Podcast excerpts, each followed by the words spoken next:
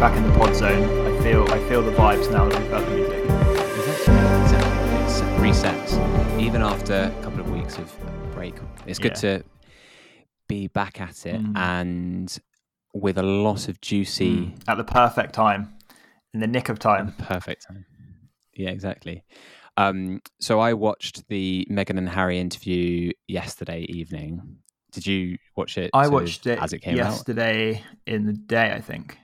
Yeah, I think it came out in America before England, which is also sort of an interesting.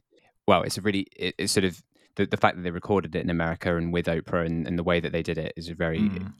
clever tac, like a clever way of doing Yeah. it. I think. And so we're yeah we're, we're we're breaking our mini absence with an entirely uncontroversial topic to come back in gently. Exactly. well, we would. Yeah, exactly. We don't. we don't want to.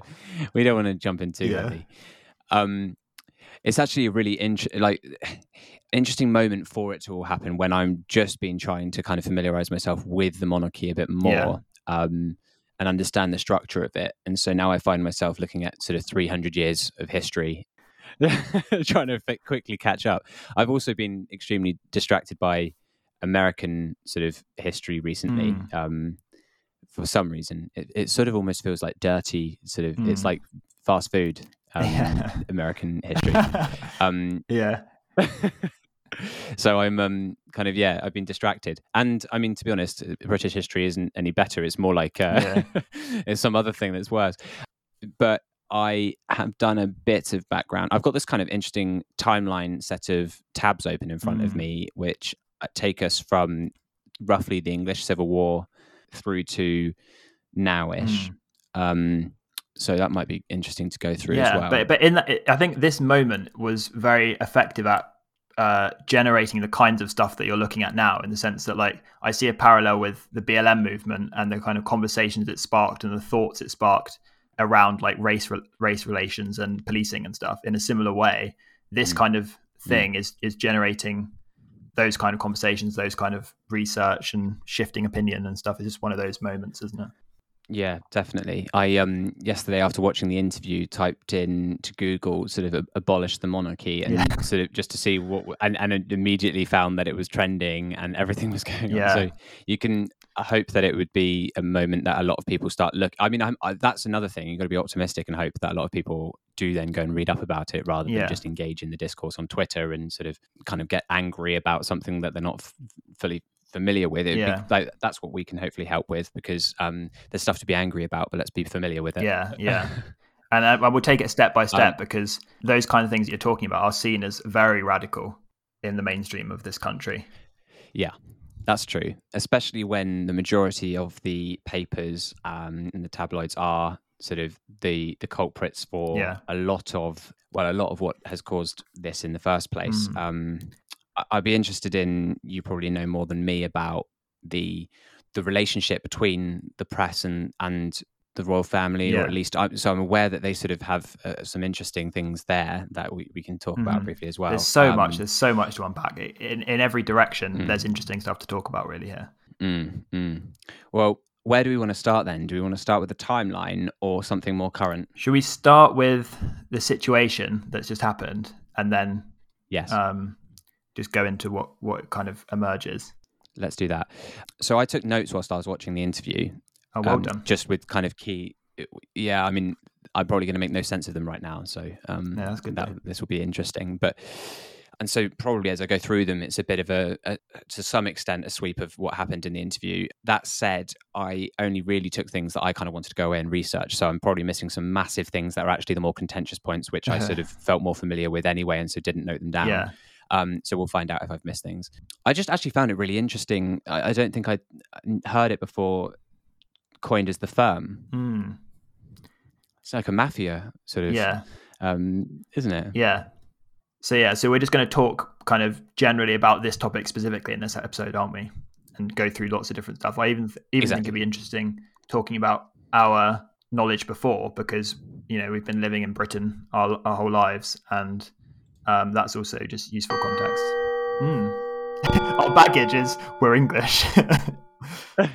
yeah, pretty heavy baggage. Yeah. Could barely lift it. well, that's why we don't leave our house, houses anymore. Has the lockdown finished? I don't know.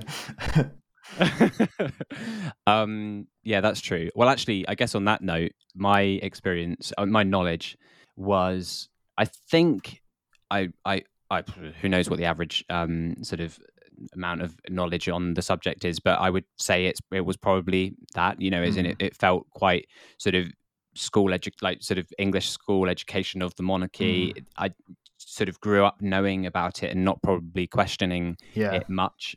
And the fact that I didn't question it meant I probably didn't learn as much about it as I could have done.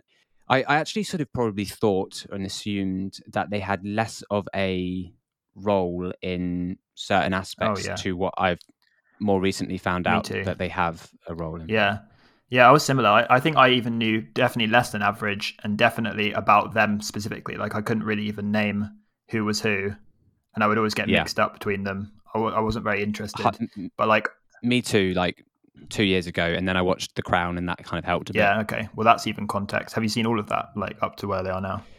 I actually haven't. I've got a series or more um, to catch up on. But when I say it helped, I'm not saying that I take it as fact, as yeah. in everything that's in the crown. What I mean is in terms of the family and the relationships, and just sort of who who the like who was in the royal family. That kind of helped with because I had the same thing. I couldn't, I didn't know who was Charles and who was Philip and everything. And I, I, was always confused. Like, I, to me at the time, they both looked about the same age, so I was confused about how one was the son of the other. One of them the dad. Yeah. yeah um, and so in the same way as you, I kind of was probably softly pro monarchy because I thought they were interesting and kind of old fashioned in a way that was quite interesting. And I didn't realize like what their role was really. And so I thought they were just quite a cool thing. I think that, yeah, I didn't actually think it as many in as many words as that, but then have now realised I probably was softly pro because of the fact that I thought, like, I mean, a weird, a weirdly probably common argument that's pro monarchy is that they're good for tourism. Mm-hmm. Yeah, isn't it? I, I, think that's a kind of a pretty common way of sort of saying, well, that you know they cost this much, but they bring in so much tourism. Yeah, that's kind of the com- that's the depth of the conversation I'd probably had pre- like prior to a year or two ago. Yeah, and and, and that's like one of the most common defenses you hear. Mm. I think that's possibly because you uh, like one of the main objections that happens is the fact they cost the taxpayer. Mm. And then the quick argument that seems to have kept itself alive is the fact that they also bring in money yeah. um, for, through those other means. But that's when the conversation doesn't go beyond the surface as to sort of what role are they playing. And I think yeah. that's the sort of the thing that this is bringing. And, and, and again, that's like an area that's very contested. And did you watch the, that video I sent you a while ago? Um, that was like the CGP Grey one and the um, response. Uh, go further than that. Um, the C- CGP Grey video is about the monarchy and like the advantages of Don't it. think I did. It's like a very, sh- it's a very short video by him that basically comes to the conclusion the monarchy are good, leave them alone. Ah. And then there was a response video by this guy called Sean, who I think is a very good video to watch. Kind of goes through every point that he makes quite flippantly and kind of deconstructs it and argues against it. And it's called something to do with abolition. I'll have a look at that. We can put that in the show notes, uh, maybe. Yeah, do that. Yeah. Okay. So, I mean, that's that's probably my baggage checked in on that mm. note. Is there anything else that you sort of were thinking? No, I think I just thought it was kind of quite quaint and kind of quite nice, really, because like, I remember the um like the coronation. Was it the anniversary yeah. of the coronation? That sounds about right. I mean, I, my biggest I got mugs and stuff from it. Mm, yeah, yeah. There's like parties in the park and things like that. Okay, you maybe were involved in more of those things than than me because I don't have that many memories. That maybe I think as a child I remember the Queen's mum dying. It's sort of that's my childhood memory of the the royal family. Yeah, um, yeah, and and I know that my family, like as in my grandma and stuff, like kind of you know had the natural sort of um, yeah uh, fondness for the the royal family mm. and stuff. So I, I grew up in that. Yeah, and it's seeming more and more obvious, like with the kind of discourse that's emerging from this event, is that it's really generational. Yet again, mm. like it seems pretty much the support for the royal family is, you know, almost ubiquitous in the kind of elderly generation, mm-hmm. and then kind of slips a tiny bit among the kind of boomer generation, and then is quite questioned the younger you get.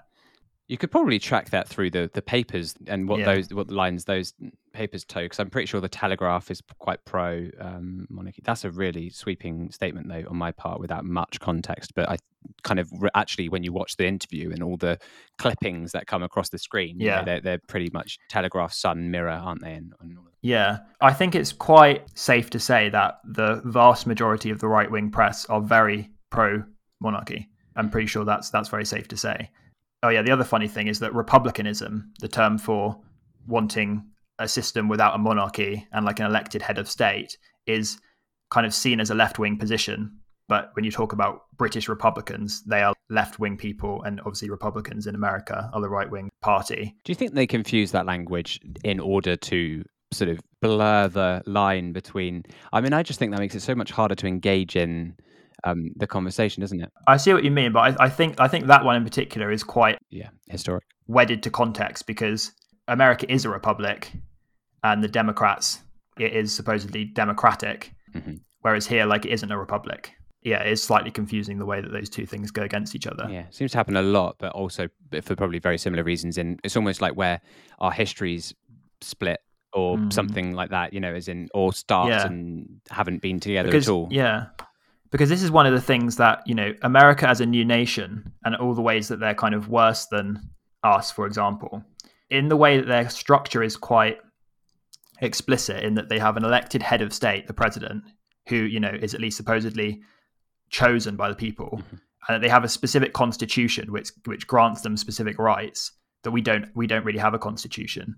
Those things are quite advantageous for doing politics and so the fact that we have never shed that aristocratic class who are kind of unaccountable democratically, and the Queen is the head of the state, and that laws need royal ascension to be passed, in as much as they're kind of ceremonial, the very fact that they're so foundational it can be seen as a problem. And also, how ceremonial are they in terms of the actual role that they play versus how they're presented? I mean, I don't know the answer mm. to that question, but so it's not meant to be kind of uh, provocative beyond a question. Mm. I was watching an interesting video of Yanis Varoufakis talking, the ex-Greek finance minister. I'm pretty sure that's where yeah. well. Yeah, he was um, in Syriza, who was the kind of further left government who only lasted about five months. Yeah, yeah but he's uh, Tom's new favorite. Yeah, he is my new favorite. I've got lots to say about him, but that wasn't. Uh, but I won't yeah. right now. The one thing that I was going to mention is a thing that he did. Uh, he said in a, a, a, talk that he did, a TED talk. We'll put this in the show notes as well.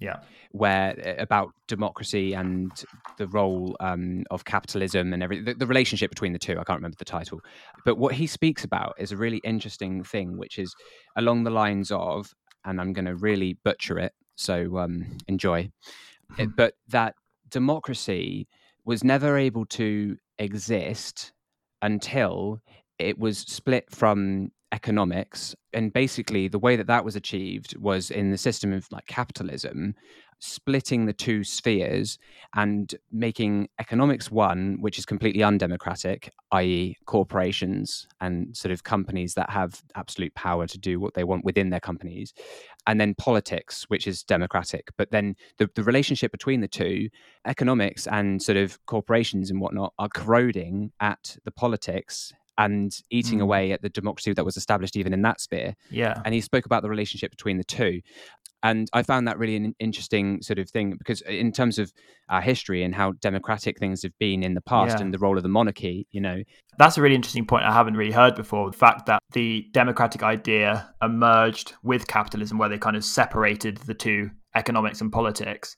Yeah, I haven't really heard that bit before, but the bit I have heard quite a lot about is the idea that you know it, it's kind of tacitly just assumed that capitalism and democracy are very they work very well together it's actually i think that's why that video is really worth a watch yeah. and um, the way he talks about it sort of acknowledges that and bringing it back to sort of the monarchy and, and the, the specific conversation we're having and the background that in some of the coverage i've been able to consume in the 24 hours since i watched the interview the history seems to go back as well further than but to the english civil war mm.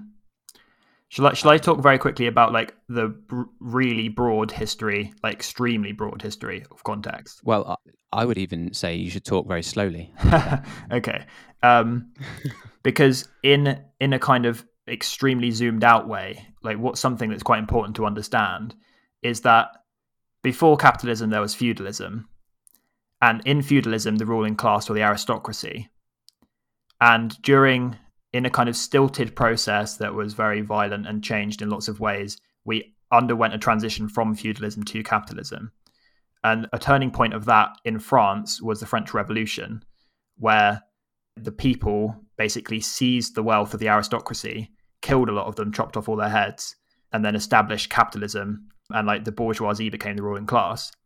But in Britain, what we have with the royal family. So, sorry to interrupt. Yeah. Um, defining the bourgeoisie for people oh, who yes. don't aren't familiar with it. Yeah. Oh, that's very good. So, um, yeah. So under capitalism, in a Marxist critique lens, the the bourgeoisie are the ruling class who own things. They're the owners of.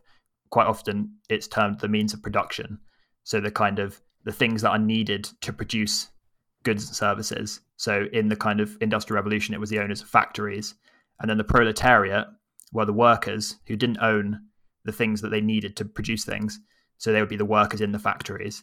And it's since become like very complicated, but that's the kind of simple foundations from which those terms are brought. Yeah. And so the transition from feudalism into capitalism was the proletariat overthrowing the bourgeoisie, overthrowing the aristocracy. aristocracy. Yeah. And what was the role of the bourgeoisie? They were overthrowing them. Yeah. Okay, so the bourgeoisie were overthrowing the aristocracy. Proletariat weren't in that sort of. Well, sort of... It, it, was it, then it was kind of a different paradigm because under feudalism yeah. you had like different classes, and so yeah. pretty much through the overthrow of the aristocracy, the the classes of the bourgeoisie and the proletariat were established as classes really. Yeah. So we are also we're sort of talking about the bourgeoisie, and uh, but at a point where they didn't exist to their into their existence, yeah. where sort of the transition from feudalism yeah. into capitalism was the was the beginning of the proletariat and the bourgeoisie, i.e., the workers and the owners. And during that transition, the bourgeoisie were beginning to emerge with the aristocracy, and yeah. through that process, it, yeah. is what happened. And so, what the royal family is functionally is an aristocratic class still existing from feudalism to today.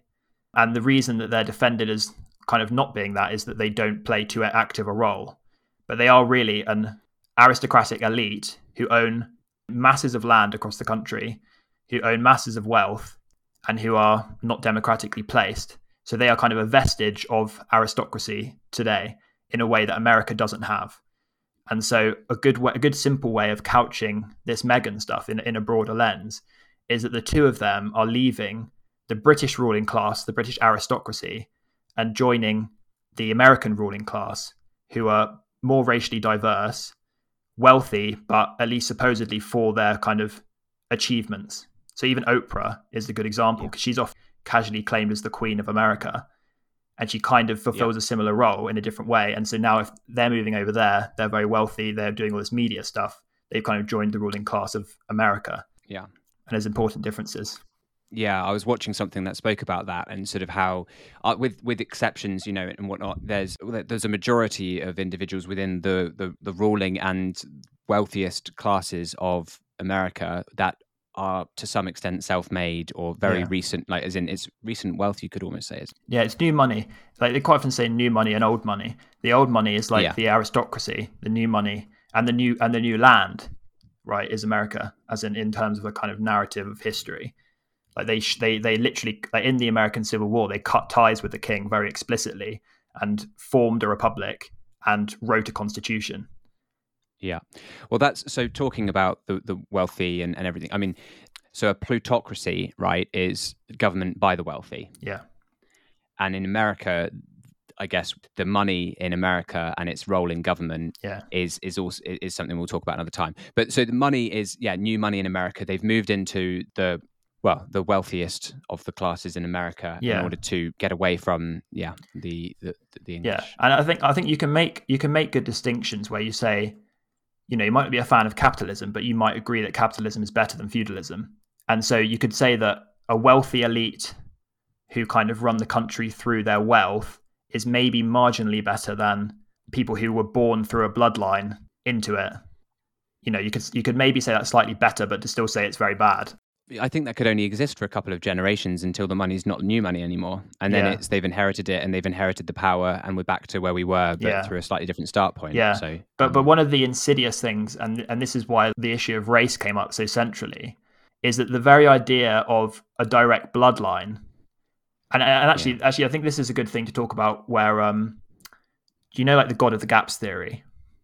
Yes. The idea that like everyone believed in God, uh, and when and it, God was always invoked to explain the things that people didn't understand at the time.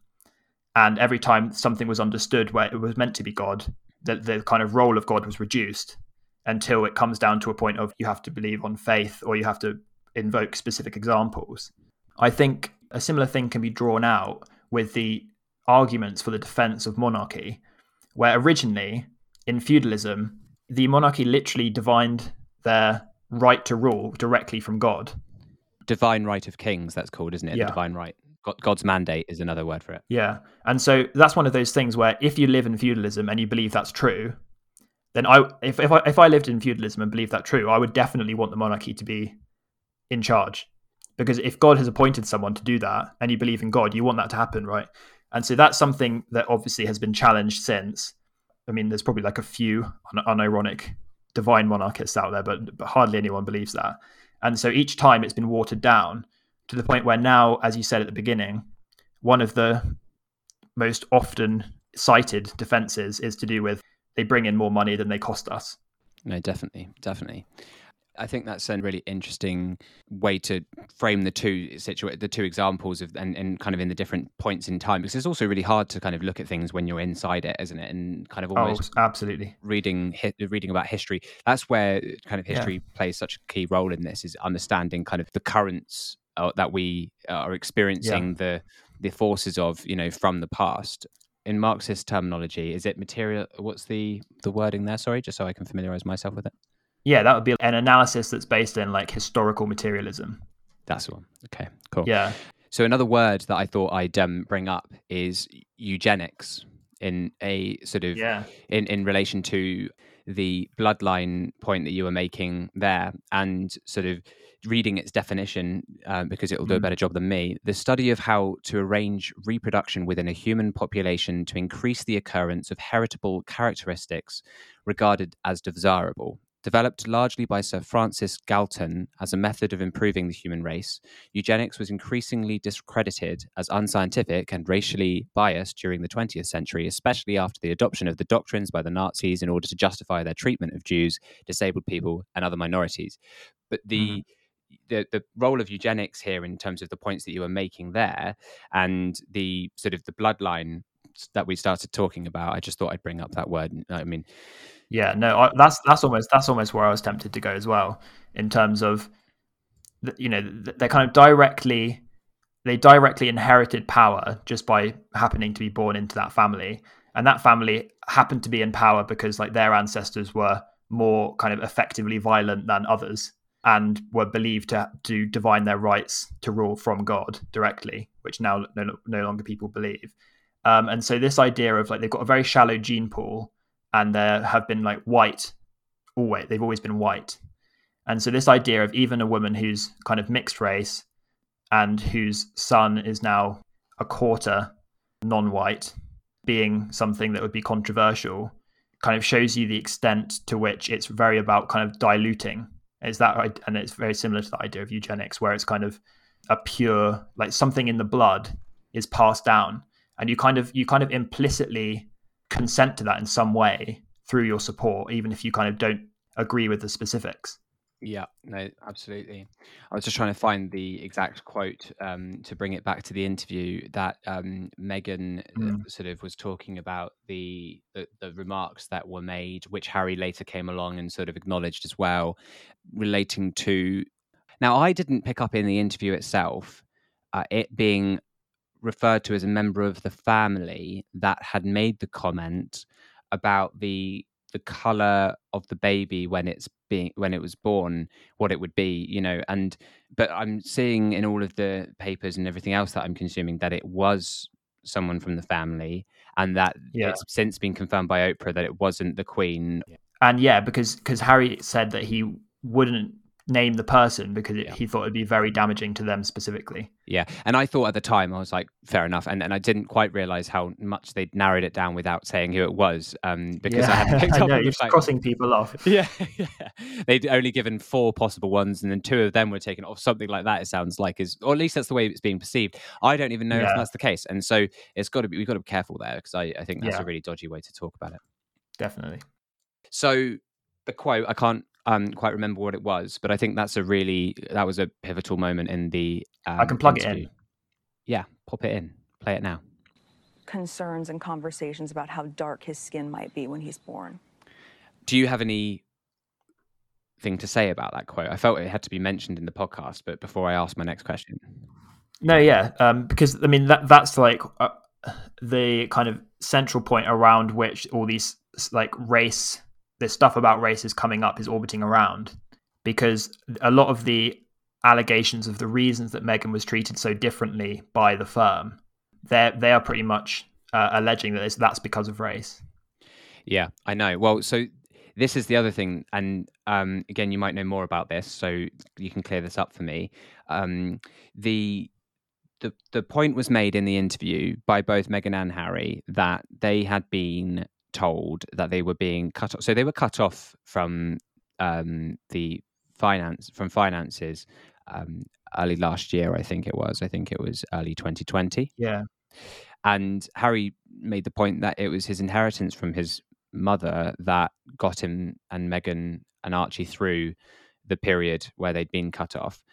Yeah. And and so around that same time, they were hoping that security wouldn't be pulled. And it was just as COVID was hitting, he he made the point that um, they got con- it was confirmed that security was being pulled, which is why they moved from Canada to America quite quickly and and were able to yeah. find themselves a, a, place where they were able to have security. So the mm-hmm. the firm pulled security off of them at a point where they were otherwise not going to be able to um, sort of sort it out for themselves. And and they, they they saw that as being related. And the world knew where they were the world knew where they were because it was published, right? Yeah, exactly.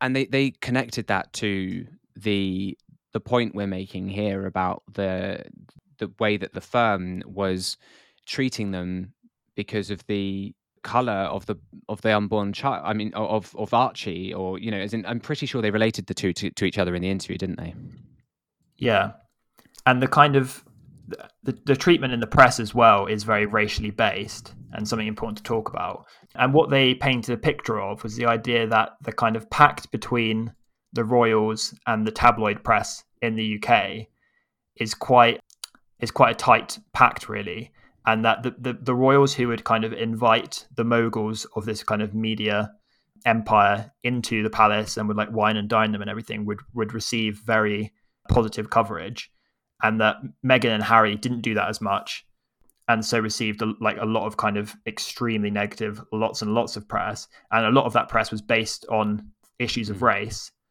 because that kind of media is like race baits a lot.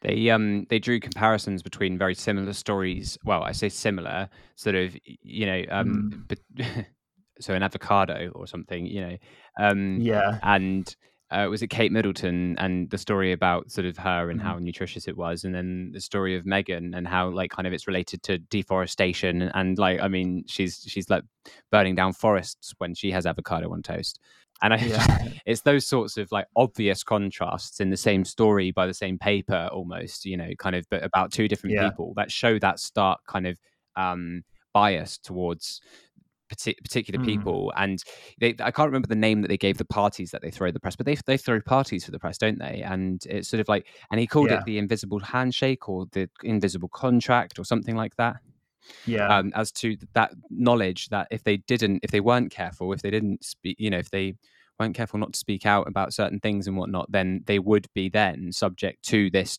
torture by press yeah and so like in terms of the generational divide you quite often hear the idea that you know young people aren't as wedded to the idea of monarchy because they didn't kind of grow up as enmeshed with them. But there's also the fact that younger people are, are less propagandized by the tabloid press quite mm-hmm. often. And so like that is also a, a, quite a powerful force that's not easy to disentangle. That's true. That's true. And also, I guess when, when it comes to how we want to tackle the rest of this conversation, obviously, mm. I'm, I'm conscious that there's there's two very there's a very important current topic that we need to cover, and it's it's, it's what came out from the, the Meghan and Harry interview, and then there's the other stuff which is also distracting us about the kind of the role of the monarchy and kind of what it, it, it sort of and its existence in the first place. A lot of the debates between people they're kind of having a proxy debate about the legitimacy of the monarchy whilst talking about this issue. Yeah. And it's kind of difficult to disentangle what they're saying to those things because if you are very wedded to the idea of the monarchy and it being a good thing and they're mostly good people and they mostly do good things, then th- it comes down to the idea of belief, right? Because you could just say that you don't believe anything that Harry and Meghan are saying here, that they're entirely doing it for their own reasons. And so a lot of people who are already wedded to the idea of monarchy say, and this is like even conversations I've had with family and stuff, is like, I find it very difficult to believe her. But people who are very against the monarchy and think they're kind of intrinsically unjust, undemocratic, and all this stuff, and have a history of covering up all kinds of things, you might say, I find it difficult to un- to believe the palace's kind of uh, dismissal of them. Yeah, yeah. So it's it's so tightly connected to those things. Definitely. So do, do we want to try and untangle the two? Yeah. And and to do that, do we want to talk about? Shall we talk a bit? Shall we come at it from talking about the role of the monarchy currently, how and quickly run up at how what it is currently, and and so we have that picture of the firm almost, and then mm. very specifically talk about the interview and sort of try and look at that through the lens of what we the history we've just covered. Yeah. I mean, we've already done a bunch of that. So, like, kind of, I don't think it's a reset. I just, I was just thinking timeline. Should we do a quick timeline? Yeah. It, so, starting with sort of the English Civil War and the the parliamentarians and the royalists, sort of, that's the, the, those are the two that clash. So, I guess by by name, you kind of you have the parliamentarians who were the Roundheads, and the Roundheads were the supporters of the Parliament in England, mm. and then you had the Royalists, which were the Cavaliers, and those were royalist supporters of King Charles I. And so King Charles I, sort of, he he'd been. I mean, it seems like, and I don't know enough about this to be able to say specifically, but you know, English Civil War was a kind of a mixture of multiple wars. There were the, the wars of the three kingdoms. It sounds very Game of Thrones, doesn't it? Well, well yeah. Well, the, the point is that Game of Thrones sounds very British history. Well, yeah, right? sure. Because because you have like Hadrian's Wall as the ice wall, and, and like a lot of the geography is almost upside down UK yeah, stuff. Yeah. But yeah, it does yeah. does sound like that. Um, and so the Wars of the Three Kingdoms were a, a, whole mix that started off with, I think it started in Scotland, like as in I think it was about the role of the church in Scotland, and Charles I was trying to intervene with the powers that the church had there. The the wars ultimately resulted in the overthrowing of King Charles, right? And his eh, was it his head that they claimed? Eh, do you know the sort of the way that the the war concluded? Yeah, yeah, they they, they executed yeah. him. Yeah, so so the, that moment was very important because the people who were conducting a trial for him had to invent a new legal process through which they could try a king, because in that system, the king, as we said, was kind of divinely appointed, and so they literally had to kind of create the legal framework to be able to put him on trial. Interesting. And they found him guilty and they mm-hmm. killed him. And so, following that, there was a a period, the interregnum, in, interregnum. Do you know what that is? It's basically be- interregnum. Interregnum. Yeah. Um, between the execution of Charles I and the arrival is, of his son Charles II, which was a gap of eleven years. So from 1649 mm. to 1660, and the, the return of Charles II marked the start of the Restoration, the Stuart Restoration, which was mm. Yeah. restoration of the Stuart monarchy in the kingdoms of England, Scotland, and Ireland, which took place in 1660. And the preceding period of the Protectorate and the Civil Wars came to be known as, yeah, as the interregnum. In 1689, the Bill of Rights was was um, created, and that was a landmarked act in the constitu- constitutional law, and set out civil, certain civil rights, which clarifies who would be next in line to inherit the crown as well. So yeah. that was it was received uh, it received royal assent as well. You know, so that was even yeah. receiving um, royal assent. Yeah. So so important context there in terms of comparing internationally is in a country like France, you had a very clear cutoff literally the heads were cut off. Um, and they kind of rejected the aristocracy, and they're now are like very seriously looking at the idea of having a nation that is governed by people who are elected and like what that means. So that kind of that was a springboard to lots of discussion and like theoretical kind of work that was done on what is a nation, what does it mean, how can you govern it. Whereas in England, through this kind of protracted process of merging like the idea of parliament and the monarchy, we didn't really have a similar level of interrogation of that idea. Mm-hmm. You know, so so it's kind of it's never really been directly kind of worked on the idea of what is the state, what is it for, who governs it. That's something which is still kind of up for grabs, really. Yeah, yeah, it makes a lot of sense.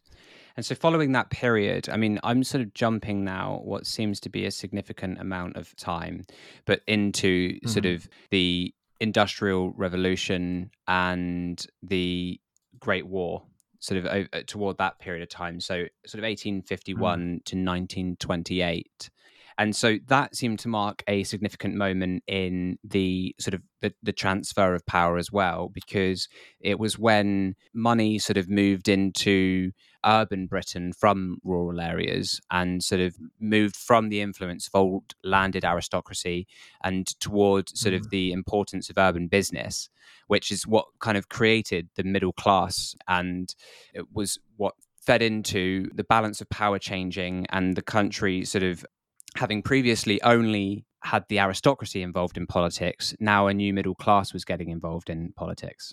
Mm, mm. And so that period, as I was sort of saying, the Great War then kind of came uh, and and was toward the end of that date range that I was just mentioning, and that also played a, a significant role based on what I've been reading. But yeah. I haven't sort of done a significant look into the politics of that. Do, do you have um, any context there? Not really. Just like on on the larger scale, that it, it, it kind of represents not you, you can't really call such a clear distinction of like a kind of change of paradigm, like a paradigm shift, right? It was kind of a, like a growing process that was kind of gaining here and fighting back there and very complicated by all kinds yeah. of things. Um, and they kind of enmeshed into a kind of, at first, very unstable coalition of monarchy and elected parliament and it's kind of become more seemingly stable over time since then. Yeah. And basically, it was a slow erosion of the powers of the direct powers of the monarchy, and Parliament overtook the powers of more and more things until the aristocracy is still there, but don't have explicit huge amounts of power. Yeah, absolutely. Well, that was kind of almost 300 years of history, sort of mm-hmm. in six sort of key moments or whatever. But there was obviously a lot that was happening in that time. Which... Yeah. And like one one random fact, which I didn't even know until very recently, was uh, did you know that the prime minister meets with the queen every week? I did. Yeah. Yeah, I didn't know that till very recently. well, I say I did, and I, I did because I think that it's the crown that probably made me aware yeah. of that. Um, but I don't know if I knew it to still be the case um, yeah. or if i did that sort of a vague like it's one of those things where i've like left it alone for long enough that i can't quite um, hmm. uh, tell you that it was definitely that's interesting so it tells the queen what's going on every week mm. yeah so talking right up to now then yeah, and and the the involvement of the Queen just very quickly in terms of some of the laws that were being passed. It's something that we were going to talk about in a previous episode, but didn't get a chance to, and because there's always so many things to talk about, but it's now really relevant. Is the the role of the Queen and her lobbying government to change draft laws, and the fact that she does have that ability and has used that ability in the hundreds of times. I don't have the exact number in front of me, but hmm. especially mm. when it sort of pertains to something that might reveal her private wealth, she's had significant involvement in changing yeah. laws which were designed to create more transparency so that her finances weren't revealed. And and that was through an archaic process that was kind of very obscure. Like we we don't have records of when it happens and what it does. Everybody knows about royal assent, which is the idea that like once a law, once a new kind of policy change has been passed by Parliament and the House of Lords, then it gets royal ascension. So the Queen technically could say no, but never does. And so through that process, the Queen like says basically yes, and then that becomes a law. But there's this other process which is not nearly as well known about, where any law that's going to that's going to affect the Queen, even seemingly very tangentially, is kind of seen by the firm and they can seemingly make changes. And then a very specific example of that was found by journalists in The Guardian, I think, from the Royal Archives, Yeah, it was. At a time when, as you say, like it was laws which were going to affect her in disclosure of wealth and things, which was changed in a very specific yeah. way to not apply to her. Well, absolutely. And then, I mean, The Guardian also posted an article in February about Prince Charles vetting laws that stopped his tenants from buying their homes. Mm. Um, which is interesting because he's got lots of property developments, hasn't he? Um, he's got yeah. actually near where where we are. I, I mean, an hour yeah. away or so. In... And like, and, and that's directly linked to like landlordism.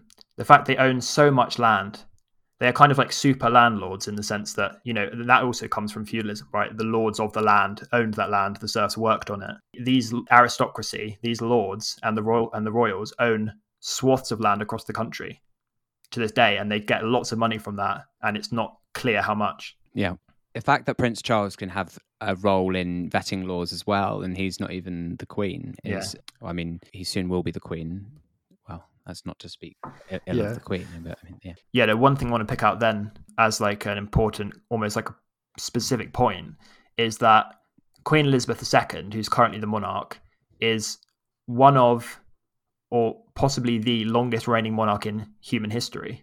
She's very popular, 75% plus when polled of like the public of the UK support her, think she's good. So a, a, lot of the kind of reputation of the royal family is based around how people feel about the individual of the queen. And so she's going to die in the next few years, right? Because she's like 97.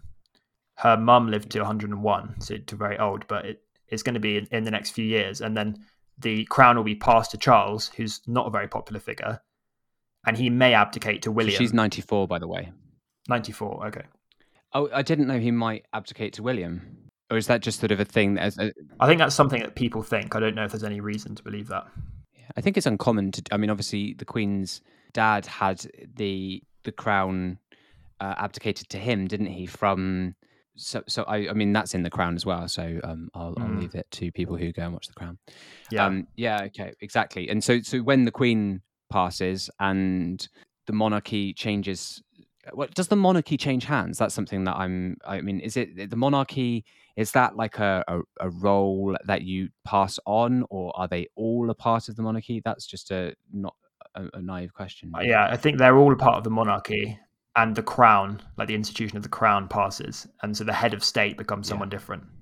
Okay, well, that's I think that's a good painting of a picture and a lens to look through some of the remaining points that we need to talk about with the interview. And in terms yeah. of that point that you made around sort of people talking about whether or not they can trust what Meghan said, and you know, like kind of that tends to be related yeah. to whether or not they're pro monarchy or or anti monarchy do with that history what you will in terms of your the the way yeah. that it frames the power that they they still have that's been handed down to them yeah. undemocratically. And let's just quickly say, like the the tabloid press wield loyalty to the royalty very effectively, almost like as an ideological weapon, because that's a wedge issue that most people think the, the monarchy is good. And so they use any criticism of that to be painted as un British and it's like a very strong tool to in- increase the power of nationalism and also to kind of center issues around like race and nationalism which a lot of the kind of particularly disgusting journalism is or in, in quotes journalism is kind of done around um, and that like you can see a very direct line of a reason that the press that's owned by people like Richard Murdoch would want to do that because it's a very easy way to divide people of the lower classes against each other. Rupert Murdoch. What did I say? You said Richard. Richard. I think what you were doing is slightly calling him Dick. Yes, Dick Murdoch. Yeah. Good jab there, Fred. yeah. Um, no, absolutely. um, so was there was there a specific thing that interview wise that you you wanted to talk, like spend some time talking about before I like take us through random pieces? Yeah. Um, I think like some of the stuff we talked about almost jumps off from them is when Harry says the royals depend on public perception for their continued existence. And for me, that that exact moment yeah. was almost like the first domino falling in a process which might eventually abolish them. Because because the idea that the royal family are very like strong and they rule over their subjects and everyone likes them and they're not going anywhere is something that can change very easily, right? And that that he painted a picture of their the royal family themselves are almost living in fear of people changing their mind, and that's why this contract exists between them and the and the, and the public press to kind of continue to manufacture this consent for them. Well, there's there's moments in um, the the Queen's sort of history where she's had issues around the general exception, or like accepting of the monarchy and the fact that they, they they exist and the role that they play. And there's things that they did I think like you know 50 years ago or whatever um, to try and solve that they would they were basically it's like a, a PR game constantly to to make yeah. sure that the, the, the impression that they're giving off is one that gets the good approval ratings in order for them not to be subjected to too much scrutiny because of, of fear of the fact that they will be yeah. you know then questioned and ultimately potentially abolished and and it's the way that they have played that is because they're a very archaic idea mm. No, definitely, definitely. I mean, especially during the period of time where there was quite a lot of socialist and kind of leftist movements in politics in in, in yeah. the United Kingdom, and during those periods of time, I think they had the toughest time of it, like kind of in recent history, and so they were constantly trying to manage that uh, reputation and, and find ways to to solve it. I've just as mm. we've been recording, the Society of Editors chief um, Ian Murray has stepped down and resigned after a, a rolling series of withdrawals from the National Press Awards over claims that there is no racism in the press, uh, made his position untenable. So um, mm. he sounds like quite an. That was like the Society of Editors re- released a statement saying that like they believe that, that the accusation that the media is systemically racist in some way is entirely like unfounded. And a lot of people, even within the media, were, were saying that's not true. Yeah. I wonder what the interest, like, I wonder what motives they would have to say say that. Yeah, the Society of Editors. So that's interesting to see that he's stepped down. Yeah, I didn't realize that. Yeah, yeah. So the PR game being exposed by Harry's comments is one of the one of the early dominoes in this sequence of events. Yeah, and then another point which he made, I thought he made quite a few points which you could almost feel the context like reverberating off them. Because another thing he said was, you know, I was trapped and they are trapped in it. And Oprah yeah. was, you know, saying, "How are you trapped as like a millionaire, as as like a prince?" And you know, yeah, and like that that's good critiques to have, but at the same time, it can still be a very kind of toxic environment and a very limiting environment for people to live in, even within the institution. So you can kind of make a double argument where you say we'd be better off without them and they'd be better off without them. The, the kind of family dynamic is so strained and strange that they have all these kind of very particular and toxic emotional like the way they express themselves, what they know. Meghan was talking about, you know, she didn't have her passport, she didn't have her keys, she didn't have her driving license. Everything she did was very tightly controlled. It's not good for them. No, I, I no, I, I it makes you question it's an, a really interesting place for them to be um, trapped. Actually, I was watching the last episode of um, Schitt's Creek earlier on today on Netflix, and uh, Moira, uh, quite a funny, funny, funny, funny character, um, uh, makes a she she has a way with words, and one of the interesting things that she said almost in the reverse because like kind of the, the premise of the the series is that people from uh, wealth have been thrown into sort of uh, a much more primitive sort of life experience. They, they sort of live in a motel room basically, mm. and um, and I, I kind of almost mm. spoiler alert if anybody's watching it, so I won't say too much. But but she makes this point of like kind of you wouldn't be the first person to sort of fall in love with your captor was was something that she sort of was talking about, but metaphorically mm. about these sort of these the fact that they were trapped in a situation and it's an interesting one because you you kind of i think something that people don't really grasp that often about this sort of thing is that idea that kind of how can you be trapped in a situation of like kind of wealth and what's the what, what's the word that kind of um, people use to describe that sort of privilege you can make that yeah. two minute gap um, five seconds for me that'd be great um, and and so the, the idea that they have they are privileged and therefore sort of they aren't subject to systemic racism or or yeah. a, a, a, framework which from which they can't escape, and the idea that she couldn't leave her house, and and you know these things that were implemented by the firm in order to sort of better the the the absolutely their position. It's they they it's very easy to be trapped but there was something that Oprah sort of in- initially remarked on, and I think a lot of people are going to equip as their kind of their point of contention with the whole idea, which uh, you're right. It's sort of the way that what Harry said there has a lot of gravity to it. Yeah. And yeah, like even even the kind of left wing ideas of kind of taking wealth back from the most wealthy, right? Like you you can do that in a humanitarian way, where even the people who have amassed huge fortunes, there's all kinds of data that like you know life satisfaction and happiness doesn't increase over like the amount of money you're earning where you kind of don't have to worry about money very much. Yeah. Like it doesn't continue to increase exponentially with the huge, vast amounts of wealth. Those people's lives won't get much worse and everybody else's lives will get much better. Yeah. And this as in it's not it's not just the idea of some kind of revenge of like you want them to suffer or something.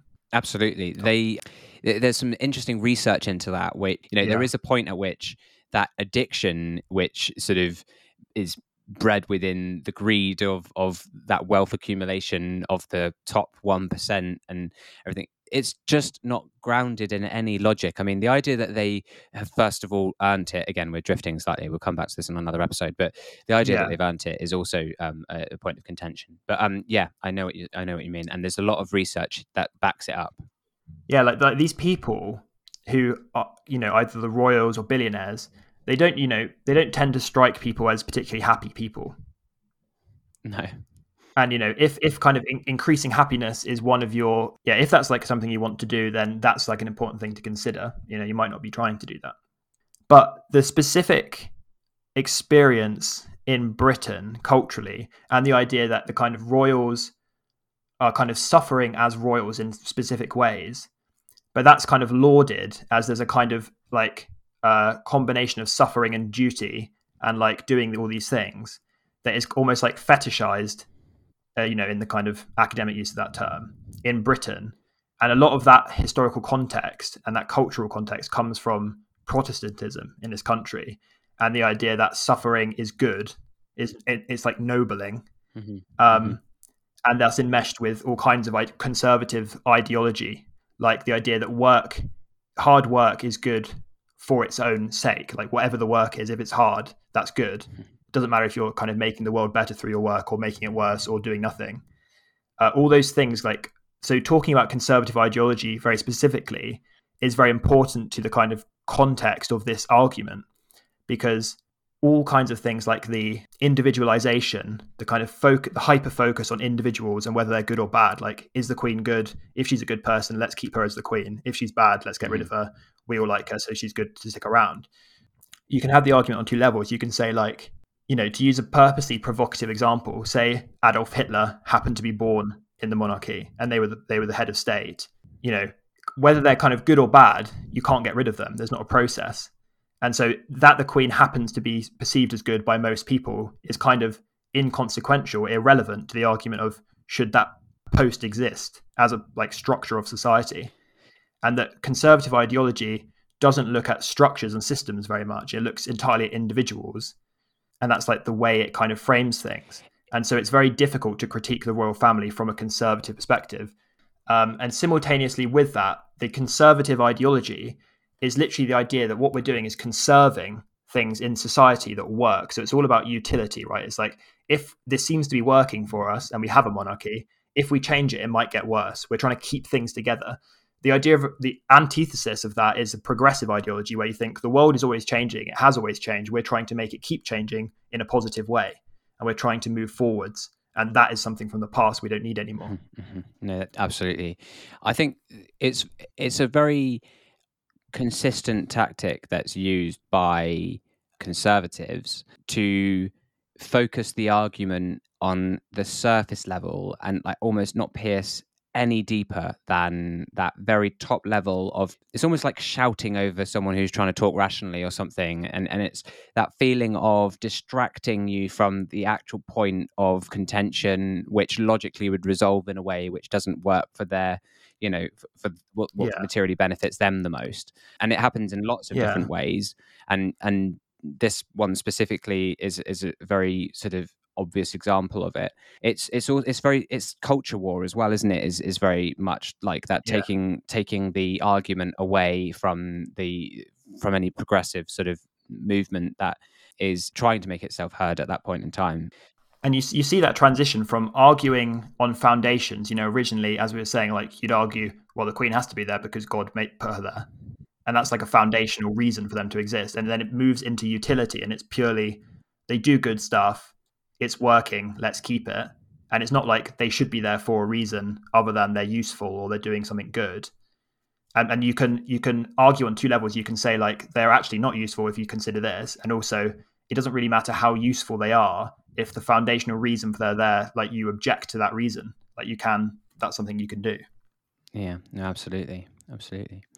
I think we've covered all of my notes on it. I mean, there's so there's so many things that I think I quite like the fact that we focused on some pieces which I don't know are being mm, p- properly covered by you know the more mainstream coverage of it. I mean, obviously, there's a whole broad spectrum of, of what you're going to get if you look there. But in terms of there's there's some pretty good co- yeah. good the good coverage that's out there talks very specifically, I think, about some of the main things from the conversation that was had, which is some is something that I, I mean I recommend people watch the interview, you know, um, r- rather yeah. than getting it through some secondhand. So I think um, there were things that I could have pulled out very specifically that were you know really in some ways very worrying. I mean, we didn't touch on the impact that it had on Meghan's mental health and the yeah. very real sort of recollection that you can watch her have of that time and you know um, and i think if anybody really watches that relationship between her and harry they can see the support that exists between the two and the absolute sort of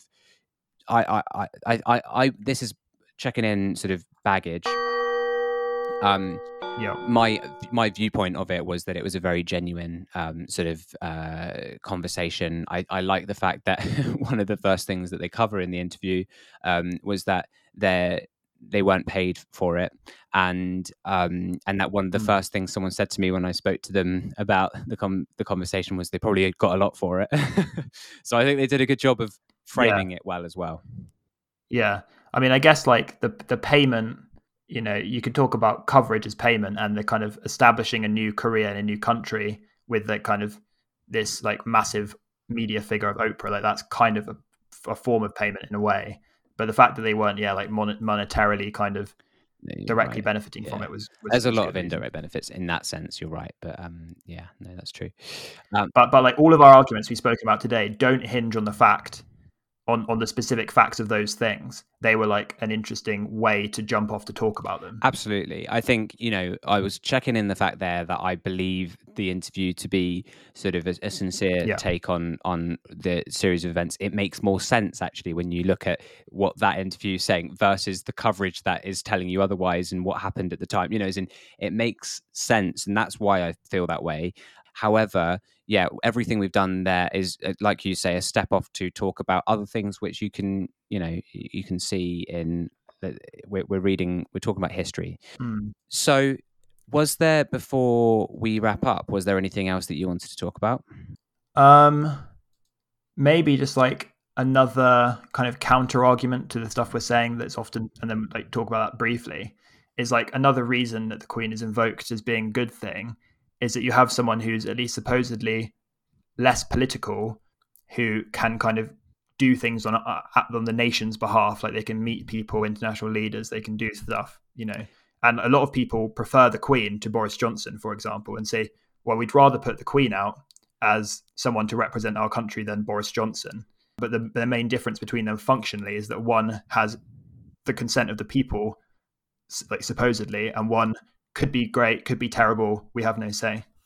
Yeah, that's a really interesting one that I hadn't sort of um, thought to bring up. But the the role of the Queen and the monarchy and wining and dining foreign representatives and American presidents and the, the role that the, the the royal family has had in recent history, actually, when it comes to sort of political dynamics and sort of helping situations. I mean, they've had quite significant roles in in the recent past when it comes to getting presidents on side and making them feel like so the the parliament like the the prime minister specifically uses the opportunity to get the queen to invite a president for dinner and to stay in order to have you know to make progress with something that they're trying to to get from whether it be the American president or someone else. So they have got a, a role, and in some time, in some points, that role has had a positive impact actually on those situations. But there's, you know, it,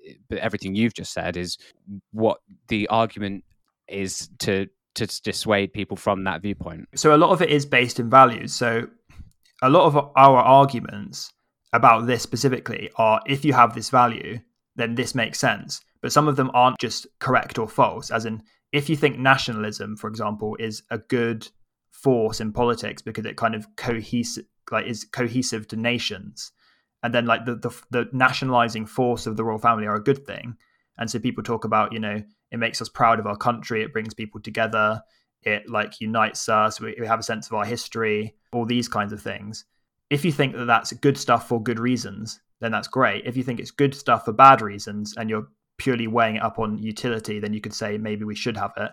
But you can say like that those are kind of not very useful forces in politics and it's bad you know you can make different value framings of it. And then just like briefly like the, the idea that um, republicanism or abolitionism of the royal family has never been in the policy set of anyone trying to lead the country. As in like jeremy corbyn would be someone who you'd think would come closest to that because seemingly his private beliefs or like public beliefs previously but not when he was leader of the party were quite anti-monarchy yeah but when he was asked the question um, in 2019 during the general election, he very tactfully they said, "What do you think about the royal family?" And he said, "Need some improvement." yeah, I remember. And that's as far yeah, as I mean, it. well, if they've got 75 percent approval ratings, so in something so foundational a question, right? The fact that we have never been able to vote for someone who's who wants to get rid of the royal family that shows a lack of the democratic process. We we are physically incapable of expressing ourselves as individuals that we want this to happen because no one who's going for power has ever believed in it, at least in the last few decades. Yeah, or hasn't been in a position to be able to express that belief because, I mean, you, there's also an element of, you yeah. know, in order to get into that position of power, the person running as prime minister isn't going to say something that has sort of majority. Um, the majority of the population yeah. not on board. I mean, the sort of almost the comfy feeling that the, the, royal family has been for the country in recent history is something which you know you, they would have anybody running for prime minister say, saying that they're going to try and abolish the monarchy wouldn't necessarily have uh, kind of they, they might have spoilt their their chances. Who knows about in the yeah. future though? Yeah, Sir Keir. It's, it's, interesting. I didn't know that Keir um, was named after the founding, mm. the hmm. found like the guy who started the Labour uh, Party. Is that right? Yeah, Keir Hardie. Well, that was really interesting chat. I think we covered a lot. Yeah. And we will kind of return to a, a normal episode next time, probably, and cover a few other topics, revisit a few points maybe from this, come back to things that we've we've spoken about already, look forward to other things. And where can they get involved if they have some particular comments or questions? Because we'd love to like talk about we it. would love to. Yeah. So if you want to drop us a voice message, which we could actually play out in the podcast and um, mm. have a chat about, then you can go to triptotheleft.com and you can follow the link there to send us a message. If you would like to join our book club, we actually have that running now. I think we, we want people to join that. Um, it's a Discord server, so it's for people who are familiar with Discord, I guess, at the moment. And we can put a link in the show notes for people to join that. The idea there is that we will have a little waiting room for several people to join at a time, and we'll spin them off into weekly or bi-weekly it's up to the reading group to decide how frequently they're going to convene and talk about books which we've got a reading list, but equally, you know, it's subject to the group again to decide which order they want to do it in and whatnot, and uh, to sort of involve themselves in conversations about some of the theories and ideologies and interesting takes of on very very significantly relevant subjects that pertain to the sorts of conversations we're having here so if you want to join the trip to the left discord server we'll put a link to that in the show notes you can join the waiting room and then we'll spin you off into a group. Yeah, and that very thing leads directly to the kind of mission that we're engaging in. That the things you the things you feel about stuff haven't come from nowhere. The things that are around you aren't accidents usually, And so, like, knowing more about this kind of sea of culture we're swimming through as people is the mission. And so, you can kind of challenge stuff you already believe, you can learn more about things and have reasons to believe them. Where it's almost like all your opinions are kind of floating on the top of this water that you don't really know what's underneath it unless you follow those back to their source, examine them, and see what you think that means. And like I thought quite broadly, you know, in, we can't really get out there and do like physical political action because of the pandemic. So this time in particular, which is why we also wanted to like start the podcast, this is the time to think. This is the time to learn. And like as we were talking about our context early on, it was only in the last two years that I probably didn't want a monarchy. Really. Yeah. It's like very recent and it's, and it's very easy to come to this stuff and you know to engage with those things. And so if you've been listening to the conversation, you came in just extremely pro monarchy. If like we've given you something to think about, that's good. If you change your mind slightly, then that's like an interesting process. And if you refute any points, then get involved and we can talk about it. So that's what we are trying to do. Hundred percent, hundred percent. I I think it makes me it makes me think about this sort of recurring thought that I've I've had recently, which is for every argument or debate or disagreement or you know rude fight on social media that ends in a block or whatever uh, within this general discourse that sort of is always and, I mean it, it is it's getting louder isn't it as well? The mm. person who engages in the conversation in a way where they're able to get their points across and that their points are based in fact and and sort of uh, read theory or it doesn't have to be physically read you know there's great play- ways to listen to this sort of thing. Those arguments are the ones that are going to will out and and ultimately conclude. And it's my opinion that every conversation could should conclude in an agreement. Everybody is in like kind of across the world, no matter how radical their difference is. If they sat down for long enough and po- talked about every point of contention, they would ultimately sort of be able to concede in certain ways, which meant that one person wins one point, one person, and they'll come to the same structure of opinions. And the person who has the most points resolved in their favor is going to be the person who's better read or better sort of educated on the subject. So it's not to say that kind of you know we've all got to be super well read and everything but it's just the idea of engaging yourself in the conversation. That's what we want to be a part of. And so it's whether it's listening to this podcast whether it's joining the discord server whether it's getting involved in any of the other ways that we're going to try and do it we just want people to be involved engage in the conversation listen to our conversation and uh, learn. Being apolitical not being interested in politics not taking it seriously not thinking about it is a very political stance. Mm-hmm.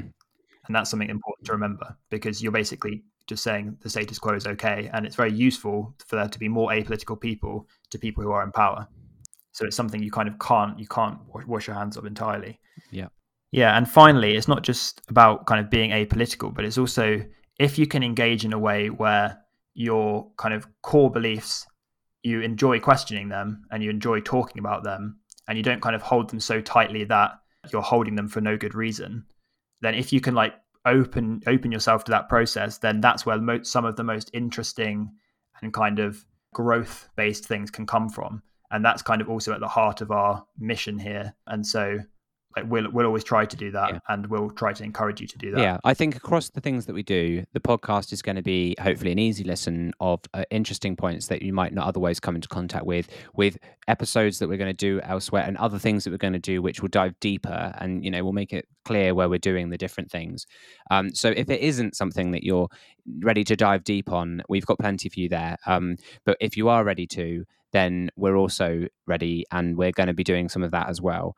The I, I also appreciate that there's a lot of people who aren't ready immediately to go too deep in on stuff that they find a little bit overwhelming, and so Trip to the Left is all about that journey. And so um, join us on some of those less deep dives as well, and those those little paddles yeah. in the ocean.